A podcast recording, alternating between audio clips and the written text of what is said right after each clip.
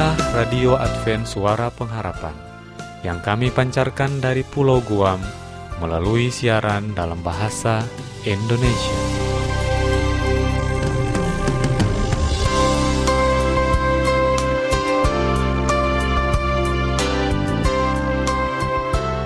Salam sejahtera kepada saudara pendengar di mana pun Anda berada. Selamat berjumpa kembali dengan kami, Radio Advent Suara Pengharapan. Semoga dengan program acara yang telah kami sediakan dapat membawa berkat bagi keluarga Anda di mana pun Anda berada. Selamat mendengarkan dan semoga Tuhan memberkati.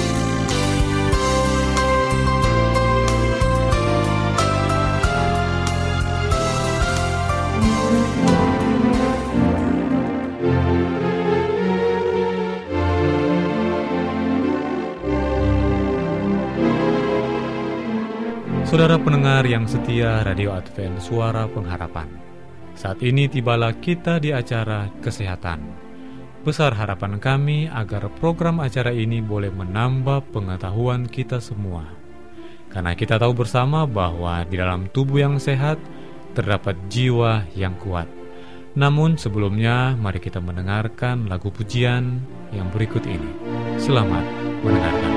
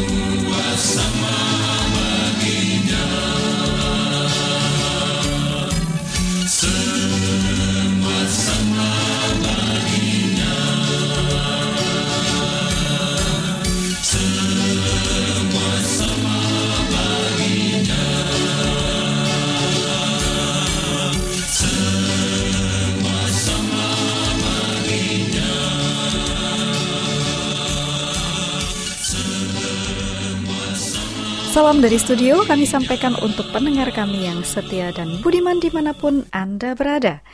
Saya bersyukur karena boleh kembali menemui Anda dalam ruang kesehatan. Dan kali ini kita akan lanjutkan dengan topik bahasan bahwa kita penting mengenali hal-hal yang berkaitan dengan sebuah penyakit yang sekarang ini sudah banyak kita dengarkan ya, stroke.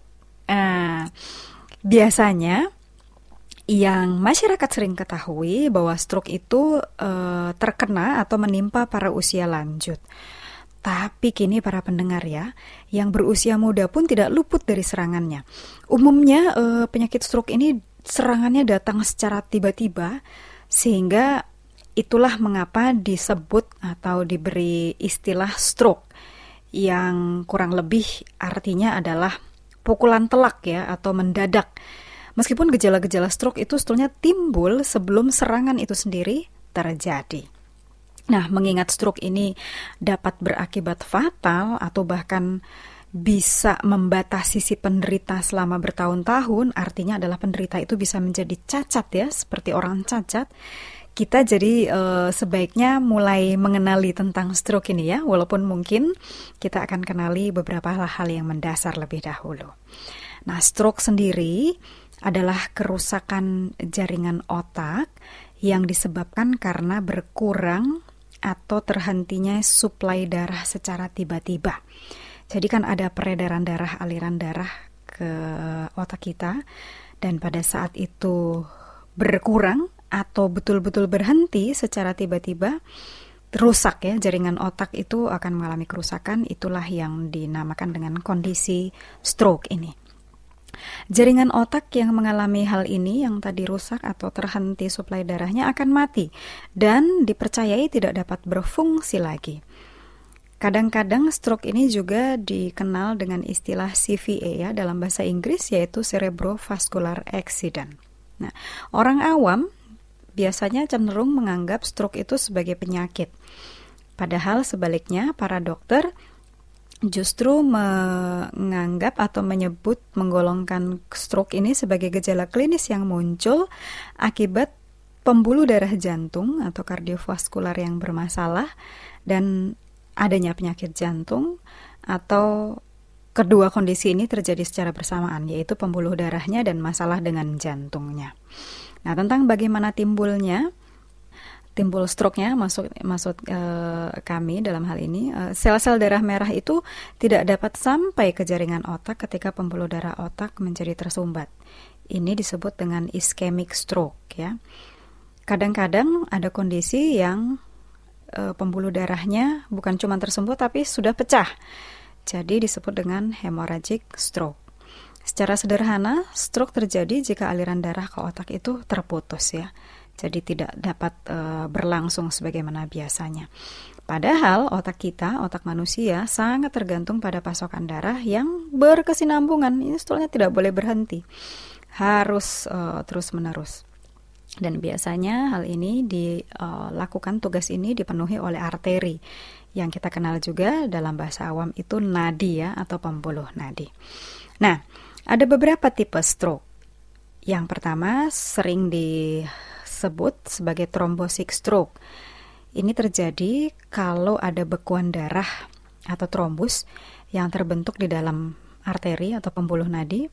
Lalu bekuan darah ini yang menghambat aliran darah ke otak, disebut dengan trombotic stroke ya. Ada yang lain lagi namanya embolic stroke.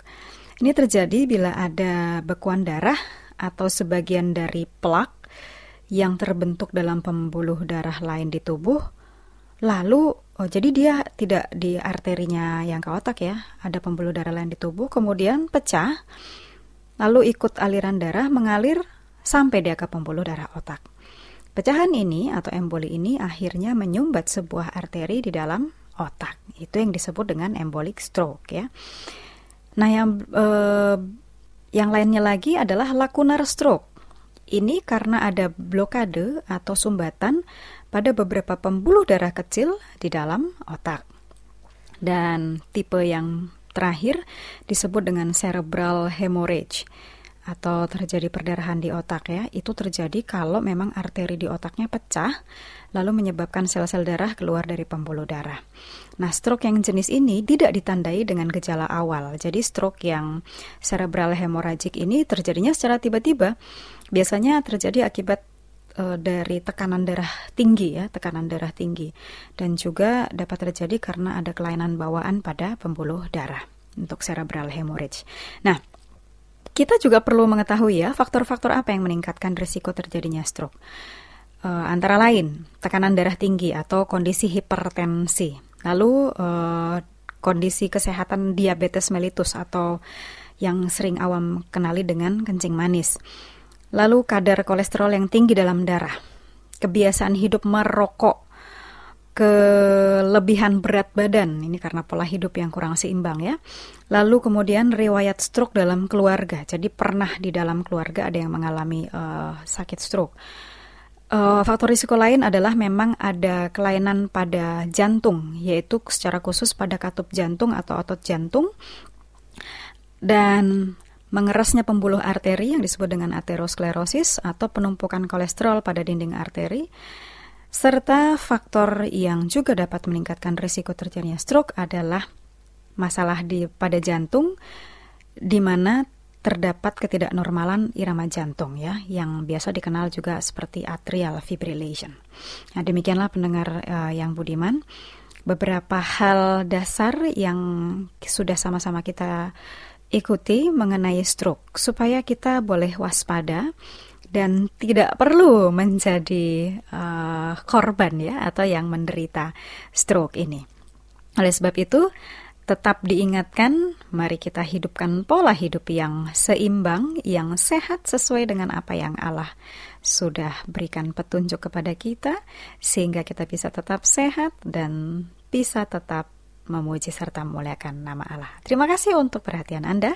Kita akan bertemu pada ruang kesehatan yang berikutnya. Terima kasih dan Tuhan memberkati.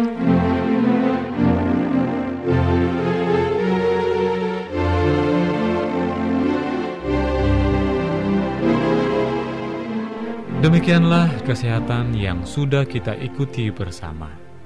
Semoga boleh bermanfaat bagi kita semua di dalam kehidupan kita.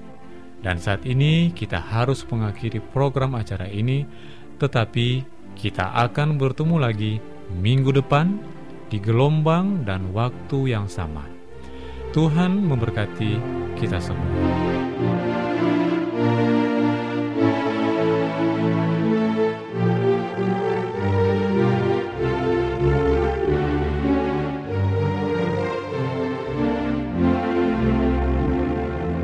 Shalom bagi semua sahabat pendengar. Kabar baik bahwa kisah dan kesaksian terkait siaran dan pelayanan AWR Indonesia kini dapat diikuti secara berkala, baik melalui siaran harian Radio Advent Suara Pengharapan setiap minggu kedua dan keempat, juga melalui YouTube dan Facebook AWR Indonesia. Terima kasih banyak untuk yang sudah menyampaikan dan masih terbuka bagi Anda semua untuk segera SMS atau telepon ke nomor AWR di 0821 1061 1595 atau di nomor 0816 1188 302 untuk WhatsApp dan Telegram. Kami tetap menunggu dukungan Anda.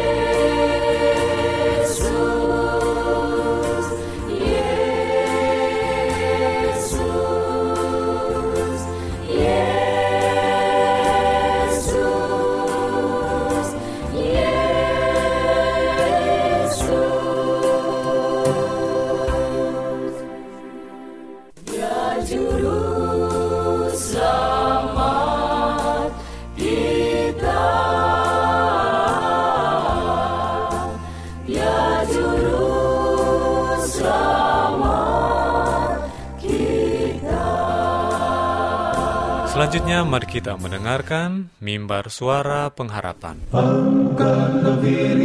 Dan bunyikanlah Yesus mau datang segera Nyanyi musafir dan pujikanlah Yesus mau datang segera Inilah mimbar suara pengharapan dengan topik pembahasan penghibur yang menderita. Selamat mendengarkan. Bangsa marah itu tandanya Yesus mau datang segera Pengetahuan bertambah-tambah Yesus mau datang segera Datang segera Datang segera Yesus mau datang segera Salam saudaraku yang diberkati Tuhan, kiranya kasih Kristus yang begitu luar biasa bagi kita dapat kita nikmati saat ini dalam acara Mimbar Suara Pengharapan bersama saya Pendeta Togar Simanjuntak dengan judul pembahasan kita Penghibur yang Menderita. Nah, kita dipanggil Tuhan untuk menghibur yang menderita. Tapi sering katakan, ah, saya juga menderita pendeta. Saya juga mempunyai penderitaan sangat besar, yang berat. Betul saudaraku, tidak ada seorang pun manusia di dunia ini yang lepas dari penderitaannya. Sesuai dengan skala kehidupannya di mana dia berada. Tetapi mari kita baca firman Tuhan dalam 2 Korintus 1 ayat 3 dan 4. Terpujilah Allah Bapa Tuhan kita Yesus Kristus, Bapa yang penuh belas kasihan dan Allah sumber segala penghiburan, yang menghibur kami dalam segala penderitaan kami, sehingga kami sanggup menghibur mereka yang berada dalam bermacam-macam penderitaan dengan penghiburan yang kami terima sendiri dari Allah. Nah, saudara, mengapa kita merasa bisa menghibur orang, sementara kita mungkin dalam penderitaan, dalam tekanan, dalam kesesakan? Salah satu poin yang sangat luar biasa menolong kita keluar dari tekanan adalah kita selalu memuji nama Allah kita. Memuji Yesus Kristus selalu menebus kita dari kematian, kekal mendapatkan hidup kekal. Memuji Bapa kita yang surga yang memberikan kita selalu kebutuhan dalam kehidupan kita. Saudaraku, jika Anda merasa takut berjalan ke depan dengan beban yang Anda pikul, ingatlah apa yang Tuhan sudah lakukan kepada Anda pada masa yang lalu, di mana Dia menuntun Anda dan sekarang melangkah ke depan. Suatu ketika seorang petugas di Telepon Foundation itu bagian kalau dikatakan seperti uh, lembaga untuk pelayanan uh, yang orang susah, yang masalah, ya, ditelepon oleh seseorang. Dia menderita sekali katakan, saya yang punya tekanan hidup yang luar biasa. Selama ini saya nggak tahu bagaimana harus melakukan. Pelan-pelan dia menumpahkan semua isi hatinya, katanya yang sudah sering didengar oleh foundation ini. Dikatakan berapa lama saya lagi saya bisa hidup Apakah saya semakin parah karena saya? Nah, saudara, pembicaraan telepon hampir satu jam. Bagaimana wanita ini begitu menangis sedih menceritakan pengalamannya. Tetapi dengan teknik yang artinya sudah dilatih sedemikian rupa, yang menerima telepon ini ini memberikan suatu penghiburan, akhirnya wanita ini pun selama-lama, lama-kelamaan mulai bisa tertawa. Dan mulai bisa dia mengerti keadaannya. Dan dia pun mulai ada uh, mengeluarkan kata yang sukacita. Nah, Anda tahu, si penerima telepon ini yang kujadi foundation ini juga pernah mengalami penderitaan luar biasa. Di mana dia mengalami sakit dan dia harus kujur tubuhnya rasa sangat lelah berkelebihan. Dia sudah ke dokter berapa kali, tes laboratorium dan segala macam, tapi dan nyatakan sembuh, tapi itu juga masih belum. Sehingga dikatakan dia benar merasa sembuh itu setelah kurang lebih hampir dua tahun dalam penderitaannya. Nah, saudara pengalaman dia itu sementara pun dia sakit, dia masih tetap menerima telepon dari orang lain yang mencurahkan permasalahannya, lalu minta untuk diberikan akan uh, bagaimana konsultasi penghiburan. Nah, di dalam hal ini dia mengajak selalu mengucap syukur kepada Allah Bapa di surga, mengucap syukur akan keadaan yang sudah kita terima, mengucap syukur bahwa Tuhan sangat baik. Saudaraku ingatlah, di balik segala penderitaan yang saudara terima, yang mungkin saudara hadapi. Tuhan selalu memberikan jalan kelepasan, jalan sukacita, dan Tuhan tidak pernah memberikan Anda hal lebih jelek daripada keadaan Anda saat ini. Tapi jika Anda tidak mengadu kepada Tuhan, tidak memuji kepada Tuhan, maka keadaan Anda semakin hari semakin jelek. Nah, pengalaman Anda yang mungkin pendeta itu bisa Anda tuangkan kepada orang-orang yang membutuhkan penghiburan. Bagaimana kesusahan itu Anda bisa keluar dari kesusahan tersebut, tekanan tersebut, karena Tuhan memberikan Anda jalan keluar. Dan dengan itu Tuhan meminta Anda untuk sanggup menghibur orang lain memberikan satu kekuatan bagi mereka bahwa sumber penghiburan itu, sumber kelepasan itu adalah hanya daripada Bapa kita di surga. Pengalaman kita mengalami kesusahan, tanpa ada pemecahan sering kali membuat kita buntu pikiran, membuat kita lupa apa yang kita lakukan, dan kita melangkah seperti dalam kegelapan tanpa ada ujung perjalanan. Tetapi dengan jika saat kita memohon kepada Tuhan dan mendengar suaranya, maka katakan segala kesulitan kita akan hilang. Dan ia akan memberikan kekuatan kepada kita untuk memikulnya dan selalunya menguatkan kesaksian kita. Saudaraku, apabila Anda mengalami kesusahan dan maju sebagai pemenang, maka Anda akan siap untuk menasihati orang lain, memberikan dorongan semangat kepada mereka, memberikan kekuatan kepada mereka yang punya masalah yang mungkin boleh saja berbeda daripada yang saudara hadapi. Tapi ingatlah saudaraku, prinsipnya setiap masalah itu membuat kehidupan kita stres dan membuat kita lemah dan membuat kita goyang. Jadi, dengan pengalaman yang sudah miliki itu, dengan meminta permohonan pada Tuhan, memuji Tuhan, maka saudara akan sanggup memberikan dorongan kepada orang lain. Karena Yesus sudah katakan demikian, dengan penderitaan yang sudah miliki itu ialah penghiburan kepada orang lain. Anda harus ceritakan pengalaman Anda bagaimana keluar dari masalah tersebut. Nah, saudaraku, satu ketika teman saya pernah menceritakan pengalamannya bagaimana dia mengalami penderitaan penyakit kulit yang bertahun-tahun. Sempat diponis oleh dokter sebagai kusta. Tapi kata teliti bukan, tapi dia sangat menderita sekali. Dia rasa malu hati kalau ketemu orang. Tapi kemudian, sementara dia mengalami penderitaan tersebut, teleponnya berdering, dia ada seorang teman ceritakan keadaan seperti begitu. Nah, dia tidak mau melemahkan teman itu katakan, Janganlah takut, karena Tuhan punya rencana indah bagi hidup kita. Mari kita berusaha untuk berobat. Percaya, Tuhan akan memberikan kekuatan bagi kita. Dan saya juga sekarang dalam mengalami hal tersebut, saya yakin keadaan ini akan satu ketika akan lebih baik. Karena Tuhan pasti beri jalan keluar. Nah, saudara-saudara, berapa bulan kemudian penyakit kulit kelihatan semakin baik dan semakin katakan sembuh. Lalu dia mencoba mencari tahu akan temannya yang mengalami penyakit sama tersebut.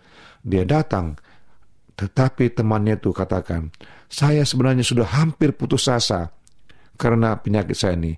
Tetapi ketika saya melapor mudah engkau menceritakan pengalamanmu, mengatakan bahwa jangan kita takut, hadapi saya dengan penuh sukacita, kita muji Tuhan. Maka justru di saat saya mengambil keputusan untuk selalu menghibur, diri saya dan memuji Tuhan, maka pada saat tersebut saya merasakan kulit saya semakin hari semakin sembuh, normal kembali. Nah, jadi aku puji selalu Allah Bapa kita, Tuhan kita, Yesus Kristus yang memberikan pertolongan bagi kita, penebus bagi kita, puji dia, maka saat itu saudara akan diberikan rasa kekuatan untuk menghadapi masalah Anda. Nah, saudaraku, biarlah Anda menjadi penghibur bagi orang yang menderita, karena Anda sudah dihibur oleh Kristus untuk mendapatkan keselamatan. Nah, saat ini saudaraku, jika Anda mau didoakan, ataupun ada hal yang mau tanyakan, dengan penuh sukacita dalam kasih Tuhan Yesus Kristus, kami akan melayani Anda dan mendoakan Anda. Salam saudaraku, Tuhan berkati. Amin.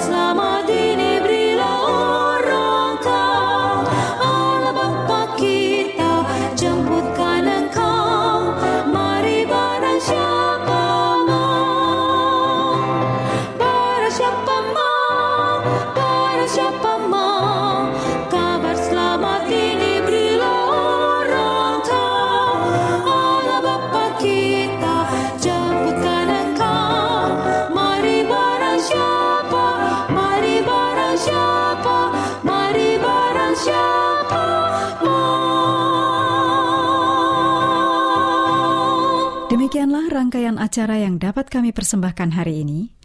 Dan apabila Anda mempunyai pertanyaan atau ingin mendapat pelajaran Alkitab penemuan baru, silakan menghubungi kami dengan cara mengirimkan surat ke alamat Radio Advent Suara Pengharapan, PO Box 8090, Jakarta 12810, Indonesia atau telepon ke 0821 1061 1595. Boleh mengirimkan juga email ke awrindonesia@yahoo.co.id. Anda juga dapat bergabung dengan media sosial kami di Facebook Pendengar Radio Advent Suara Pengharapan atau Radio Advent Suara Pengharapan, serta di grup WhatsApp. Para pendengar, seiring berjalannya waktu, kami berharap siaran kami setiap hari menjadi pelajaran bermakna bagi hidup Anda. Kiranya kasih Kristus akan selalu menjadi kekuatan bagi kehidupan kita. Sampai berjumpa kembali esok hari, Tuhan memberkati. Siapa